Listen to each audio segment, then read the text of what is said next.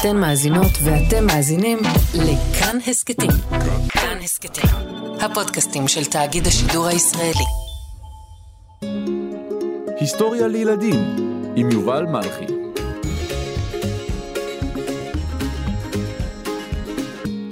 פרנסיס דרייק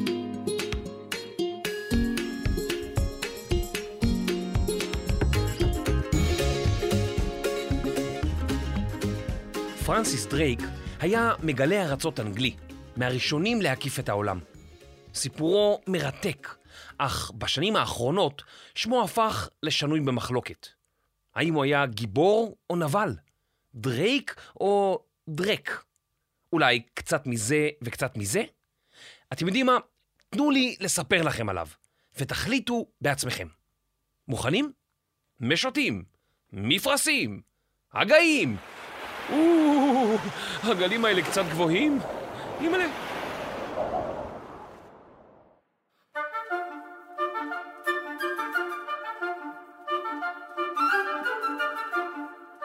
פרנסיס דרייק נולד בכפר קטן במערב אנגליה, בערך בשנת 1540.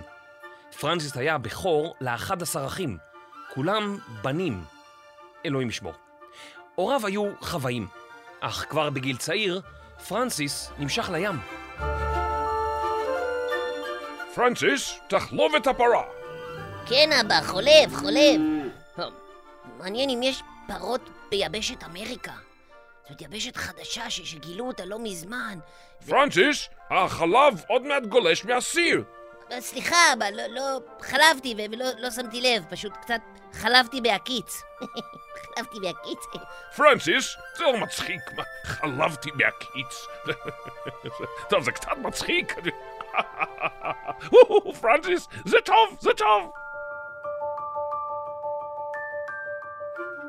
כבר בגיל צעיר החל דרייק לעבוד על ספינת מסחר, שהעבירה סחורה בין אנגליה להולנד ולצרפת. בשלב מסוים עבר לספינתו של בן דודו, ג'ון הוקינס.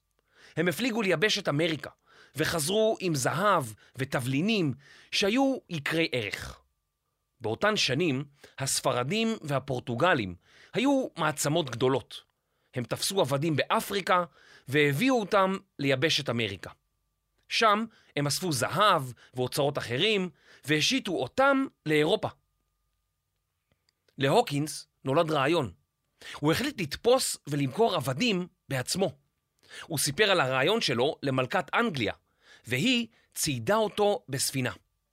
הוקינס ודרייק הפליגו לאפריקה, שם חטפו אנשים ומכרו אותם ביבשת אמריקה. הספרדים והפורטוגלים פנו לאנגלים ודרשו מהם להפסיק לעסוק במסחר עבדים ביבשת אמריקה. הם לא רצו תחרות. אנגליה הייתה אז מדינה קטנה וענייה, והיא סבלה ממלחמות פנים. המלכה אליזבת לא רצתה מלחמה עם ספרד, והורתה להוקינס להפסיק. הוקינס ודרייק החליטו להפליג ליבשת אמריקה עם כמה ספינות, כדי להביא סחורות יקרות. אני רוצה לסחור בעבדים, זה כסף טוב סך הכל. אבל אני קצת מפחדת מהפורטוגלים ומהספרדים. הם יש להם אוניות חזק חזק. אני, אני, אני פחדת, אני פחדת קצת. בדרכם ליבשת החדשה, הם נתקלו בסערה, ונאלצו לעגון באזור שהיה שייך לספרד. ספינות מלחמה ספרדיות תקפו אותם, ורוב ספינותיהם טבעו. ספינתו של דרייק עלתה באש, והוא קפץ למים ושחה לחוף. הוא הצליח לעלות על ספינה בשם המיניון, ולחזור לחופי אנגליה. מאותו יום החל דרייק לשנוא את הספרדים. לאחר מריבה שפרצה בין דרייק להוקינס, החליט דרייק כי הוא בשל מספיק להוביל צי קטן בעצמו. וכך, בשנת 1572, פרנסיס דרייק, בן השלושים בערך, יצא למסע נקמה כנגד הספרדים.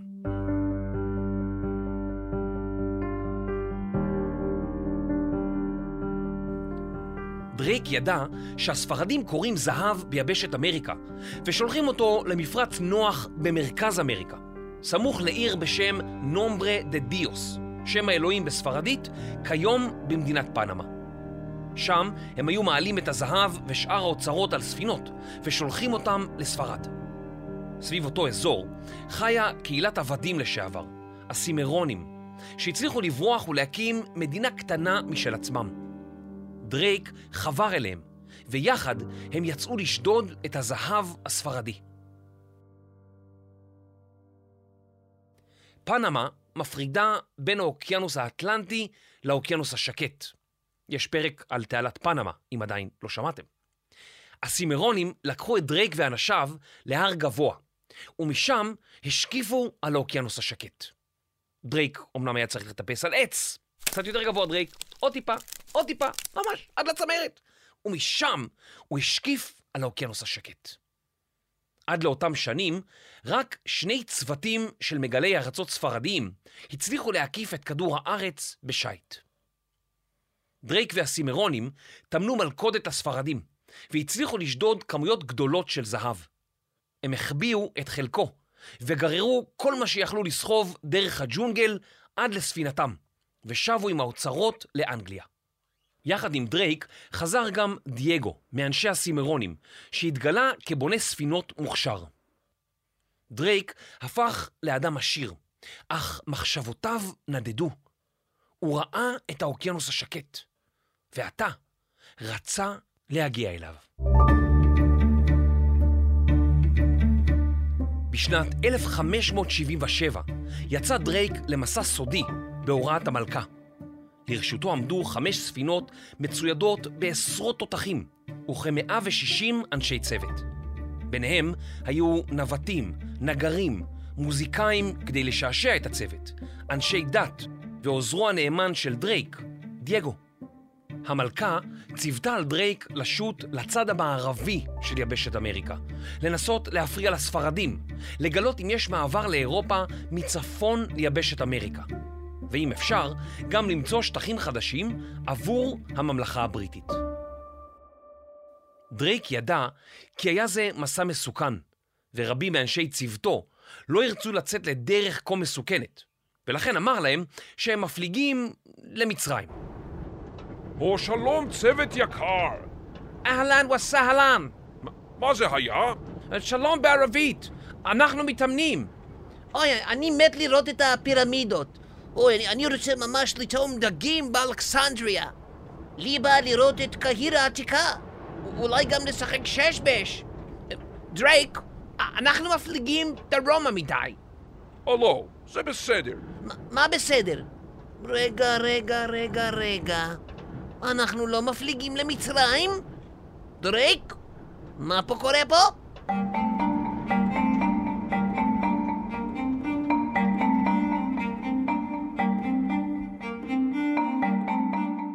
דרייק שט דרומה מאנגליה לחופי אפריקה, ומשם מערבה, לאיים הקנרים, מערבית ליבשת אפריקה. בדרכם הם תפסו ספינה פורטוגלית גדולה, והחליפו אותה באחת מספינותיהם. הם גם תפסו ספינה ספרדית, ונעזרו במפות שמצאו על סיפונה, ובנווט פורטוגלי בשם נונו דה סילבה. הצי הקטן חצה את האוקיינוס האטלנטי, הגיע לדרומה של יבשת אמריקה, והגן באזור ארגנטינה של ימינו. דרייק נקלע לוויכוחים עם אחד ממפקדי המשלחת, תומאס דורותי. כשדרייק חשב שדורותי משפיע לרעה על הצוות, הוא ערך לו משפט ודאג להיפטר ממנו. הימאים הבינו את הרמז והפסיקו עם התלונות.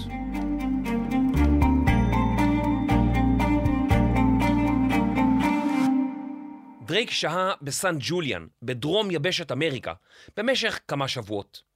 צוותו הלך והידלדל. חלק מספינותיו כבר לא היו כשירות, ובקיץ 1578 רק שלוש ספינות יצאו למסע. לספינה שעליה פיקד דרייק קראו הסכנאי, אך בטרם נכנסו למיצר מגלן, הוא שינה את שמה לאיילת הזהב, כאות הוקרה למממן המסע, שאיילה איתרה את סמל האצולה של משפחתו. הספינות חצו את מצר מגלן תוך 16 יום, ובחודש ספטמבר הגיעו לאוקיינוס השקט. משהגיעו לאוקיינוס, גילו כי הוא אינו שקט בכלל. סערה איימה להטביע את הספינות. אחת מהן אכן טבעה, ואחרת כמעט וטבעה. המלאכים של אותה ספינה דרשו מרב החובל להסתובב ולהפליג חזרה לאנגליה. וכך הוא עשה. עתה נותר פרנסיס דרייק עם ספינה אחת בלבד, איילת הזהב, ומצוות של כ-170 אנשים, רק כ-80 נותרו בחיים. צוותו של דרייק עגן לאורך חופי דרום אמריקה, תקף מושבות ספרדיות ואסף ציוד ואספקה.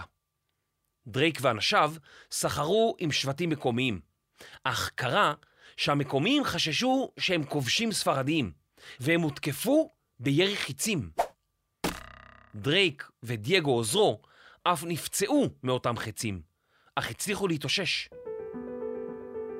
אם נפליג בצד המערבי של יבשת אמריקה, נעלה מארגנטינה דרך צ'ילה, הצרה והארוכה, ונגיע לפרו.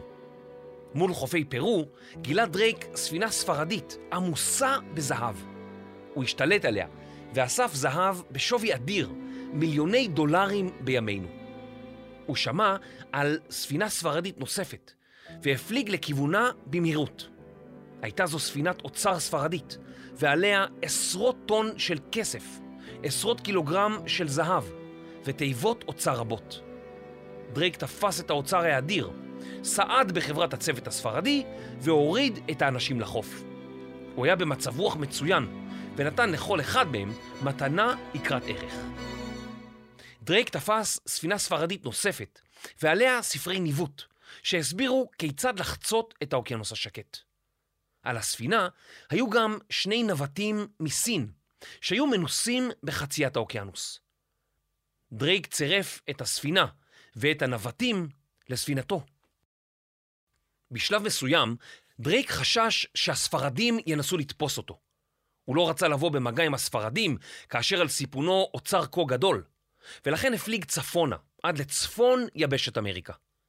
בשל מזג אוויר סוער, החליט לא לנסות להפליג צפונה ולחפש מעבר חזרה לאירופה. הוא הפליג דרומה והגן במדינת קליפורניה של ימינו, בארצות הברית. הוא הכריז כי השטח שייך למלכת אנגליה אליזבת, וקרא לו אלביון החדש. אלביון היה שמה העתיק של בריטניה.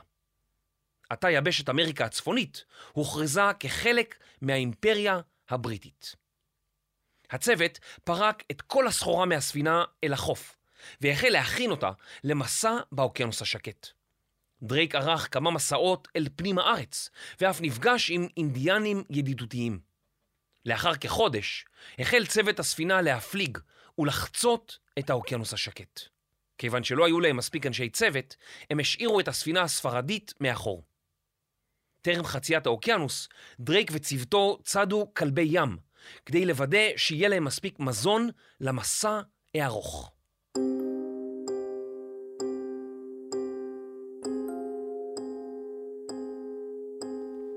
ההפלגה מיבשת אמריקה ליבשת אסיה הייתה ארוכה וקשה. לספינה לא היה מנוע, והצוות נאלץ לעתים לחכות ימים שלמים לרוח, שתשית את הספינה בעזרת מפרשים. רק לאחר כמה חודשי הפלגה, וכ-12 אלף קילומטרים, הגיעה הספינה לאיי מלוקו, שבעבר נקראו איי התבלינים. האיים הללו נמצאים צפונית לאוסטרליה ומזרחית לאינדונזיה. דרייק שמח מאוד להגיע ליבשת אסיה, אך גם התעצב כי דייגו, עוזרו שליווה אותו שנים רבות, נפטר. הצוות עגן באיי מלוקו והוזמן לארוחה מפנקת על ידי השליט המקומי בבולה. דרייק רכש כמות עצומה של תבלינים, ולאחר כמה ימי מנוחה באי, המשיכו דרייק וצוותו בהפלגה מערבה. במהלך חיפוש אחר מקום לעגון בו, הספינה של דרייק עלתה על שרטון וכמעט טבעה. הצוות פרק ממנה את הסחורה והתותחים הכבדים, חיכה לגאות, ואז ניווט אותה בחזרה למים עמוקים.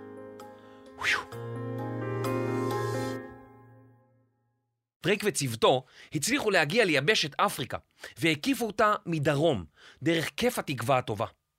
ביולי 1580, שנה לאחר שיצאו מחופי המערביים של יבשת אמריקה, הם הגיעו לחופי המערביים של יבשת אפריקה. כמה חודשים לאחר מכן, בספטמבר 1580, נכנסה הספינה לנמל פלימות' באנגליה. על הספינה נותרו 59 אנשי צוות בלבד, וברשותם תבלינים רבים, כמות עצומה של זהב, כסף ואוצרות רבים. דרייק הפך לאנגלי הראשון שהקיף את העולם, ולשני שהצליח להקיף את העולם לפחות עם ספינה אחת. המלכה התגאתה בדרייק ובהישגיו, אך ביקשה ממנו כי ישמור בסוד את מסעו, כדי שהספרדים לא יוכלו ללמוד ממנו. דרייק העניק למלכה תכשיט מיוחד בצורת ספינה, עם יהלום אפריקאי, ומעוטר בזהב, שמצא במסעו.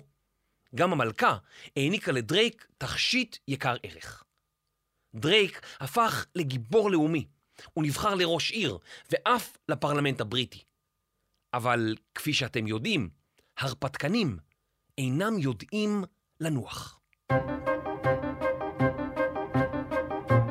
המאבק על השליטה בים וביבשת אמריקה בין אנגליה לספרד התחמם. ובשנת 1585 נשלח דרייק בראש צי עצום כדי לשתף פעולה עם הצי ההולנדי ולפגוע בספינות ספרדיות. בספטמבר 1585 יצא דרייק לדרכו עם 21 אוניות וכ-1,800 מלאכים וחיילים. הם תקפו את העיר ויגו בספרד, הפליגו ליבשת אמריקה, ושם שדדו מושבות ספרדיות. הספרדים ראו בדרייק פיראט איום שעסק בשוד ובגניבה בים. כמעט שנה לאחר שיצא לאותו מסע, ביולי 1586, חזר דרייק לאנגליה, שוב, כגיבור לאומי. הספרדים רתחו מזעם על מסעו של דרייק, על התקרבות האנגלים להולנדים ועל הפגיעה החמורה בספינותיהם. הם החליטו לנסות לכבוש את אנגליה ושלחו צי או ארמדה ספרדית עצומה לחופי אנגליה. תוכלו לשמוע את הסיפור הזה בפרק הארמדה הספרדית בפודקאסט היסטוריה לילדים. אה, בעצם זה הפודקאסט הזה, מה אני צועק? שטויות. המלכה אליזבת שלחה את דרייק כדי לפגוע בספינות המלחמה הספרדיות טרם יציאתם לקרב. דרייק הגיע עם ספינות מלחמה לנמל העיר הספרדית קדיז, ושם תקפו את הספינות שעגנו בנמל. האנגלים הצליחו להטביע כ-30 ספינות ספרדיות, ועליהם אלפי טון של מצרכים וסחורות. האירוע נודע בשם צריבת זקנו של מלך ספרד. דרייק המשיך להילחם בארמדה העצומה שהגיעה לחופי אנגליה. באחד הלילות הוא שלח סירות בוערות אל עבר הספינות הספרדיות, וגרם לצי הספרדי לנוס צפונה, הרחק מחופי אנגליה. אנגליה ניצלה. שנה לאחר מכן, בשנת 1589, נשלח דרייק לנסות להטביע את הספינות הספרדיות שהשתתפו בארמדה. הוא אכן איתר ספינות ספרדיות, אך איבד בקרבות ספינות רבות וחיילים. משחזר דרייק לאנגליה, נפתחה חקירה אודות המסע הלא מוצלח, ודרייק מונה למשרה מאכזבת משהו, מפקד הצי הימי של העיר פלימות'. אבל דרייק לא ויתר. בשנות החמישים לחייו הוא יצא שוב למסע, אל עבר יבשת אמריקה. הוא ניסה לכבוש ערי חוף ספרדיות, אך ספינותיו הופגזו, וכדור תותח אף חדר לתאו. מה זה חדר לתאי? ממש נחת לי על, ה, על האצבע הקטנה של הרגל, זה, זה היה אוי אוי אוי כואב מאוד, סתם כדור נחת בתא שלי וזהו, לא, פגע ממש באצבע קטן של רגל, זה כואב? הכי כואב שיש? דרייק וחייליו ירדו אל החוף, אך גם שם לא הצליחו להכניע את הספרדים. בינתיים, דרייק חלה בדיזינטריה, מחלה הגורמת לזיהום במעיים. בתחילת שנת 1596 הלך דרייק לעולמו. הוא היה בן בערך 56. הספינות האנגליות במשלחתו מיהרו לחזור לאנגליה עם המפרש בין הרגליים. פרנסיס דרייק הונח בתוך ארון עשוי עופרת ונקבר בים לחופי פנמה במרכז יבשת אמריקה. עד היום צוללנים מנסים לאתר את ארון הקבורה שלו. מספרים שכשדרייק הפליג בים, הוא תמיד לקח עמו את התוף שלו, גם כאשר הקיף את העולם וגם בהפלגתו האחרונה. קצת לפני שהלך לעולמו, הוא ציווה שהתוף ישוב לטירתו, ונשבע כי אם אנגליה תהיה בסכנה, יש להכות בתוף, והוא יחזור מגן עדן כדי להצילה. במהלך השנים, כאשר אנגליה הייתה במלחמה כזאת או אחרת, אנשים רבים נשבעו ששמעו את התוף של דרייק. אבל כמובן שזאת רק אגדה נחמדה.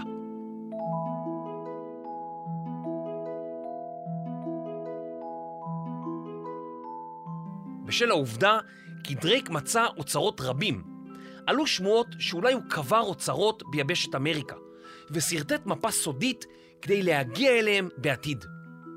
אלה הם הבסיס לסיפורי האוצר הקבור והמפה הסודית, שאתם בטח מכירים.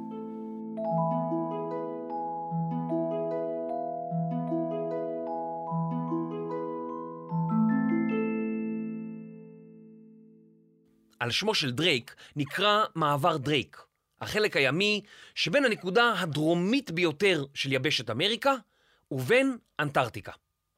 על שמו נקראים גם מקומות רבים בצפון אמריקה ובבריטניה, מלונות, רחובות, הרים, ואף הוקמו פסלים בדמותו. אולם ממש לאחרונה החלו להוריד את הפסלים הללו ולשנות את שמות המקומות שנשאו את השם דרייק. מפגינים טענו כי דרייק הוא בכלל דרק. הוא היה מעורב בסחר עבדים, השתלט על מקומות שבהם כבר גרו אנשים, עשה את הונו מזהב לא שלו, ועסק בפיראטיות בים. הם טענו כי אין הם רוצים לכבד אדם שנהג כך. מצד אחד, אולי הם צודקים. אם אבותיכם סבלו מסחר העבדים, לא הייתם רוצים להלל אנשים שעסקו בסחר עבדים. ומצד שני, צריך לזכור שאי אפשר לשפוט אנשים על פי הערכים שלנו כיום. פעם אנשים חשבו, אמרו והתנהגו אחרת מאיתנו, כי הם חיו בזמנים אחרים.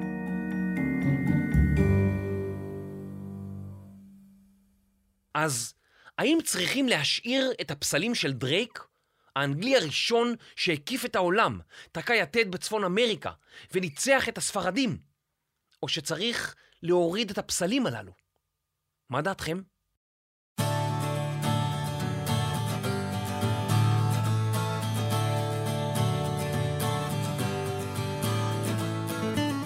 מחקר, כתיבה, קריינות, ונשכח ביבשת אמריקה. דרייק, חכה לי! דרייק, חכה לי! יובל מלכי. עריכת לשון, ומחפשת את האוצר שדרייק החביא. דינה בר מנחם. עריכת סאונד, מיקס, ונשלחה לכאן על ידי אליזבת הראשונה. הוד רוממותה, רחל רפאלי. הפקה, והאנשים שמנסים בימים אלה להקיף את כדור הארץ בגיגית. ניר גורלי, טל ניסן ורני שחר. אני מקווה שהם בסדר. אני יובל מלכי, היסטוריה לילדים וילדות.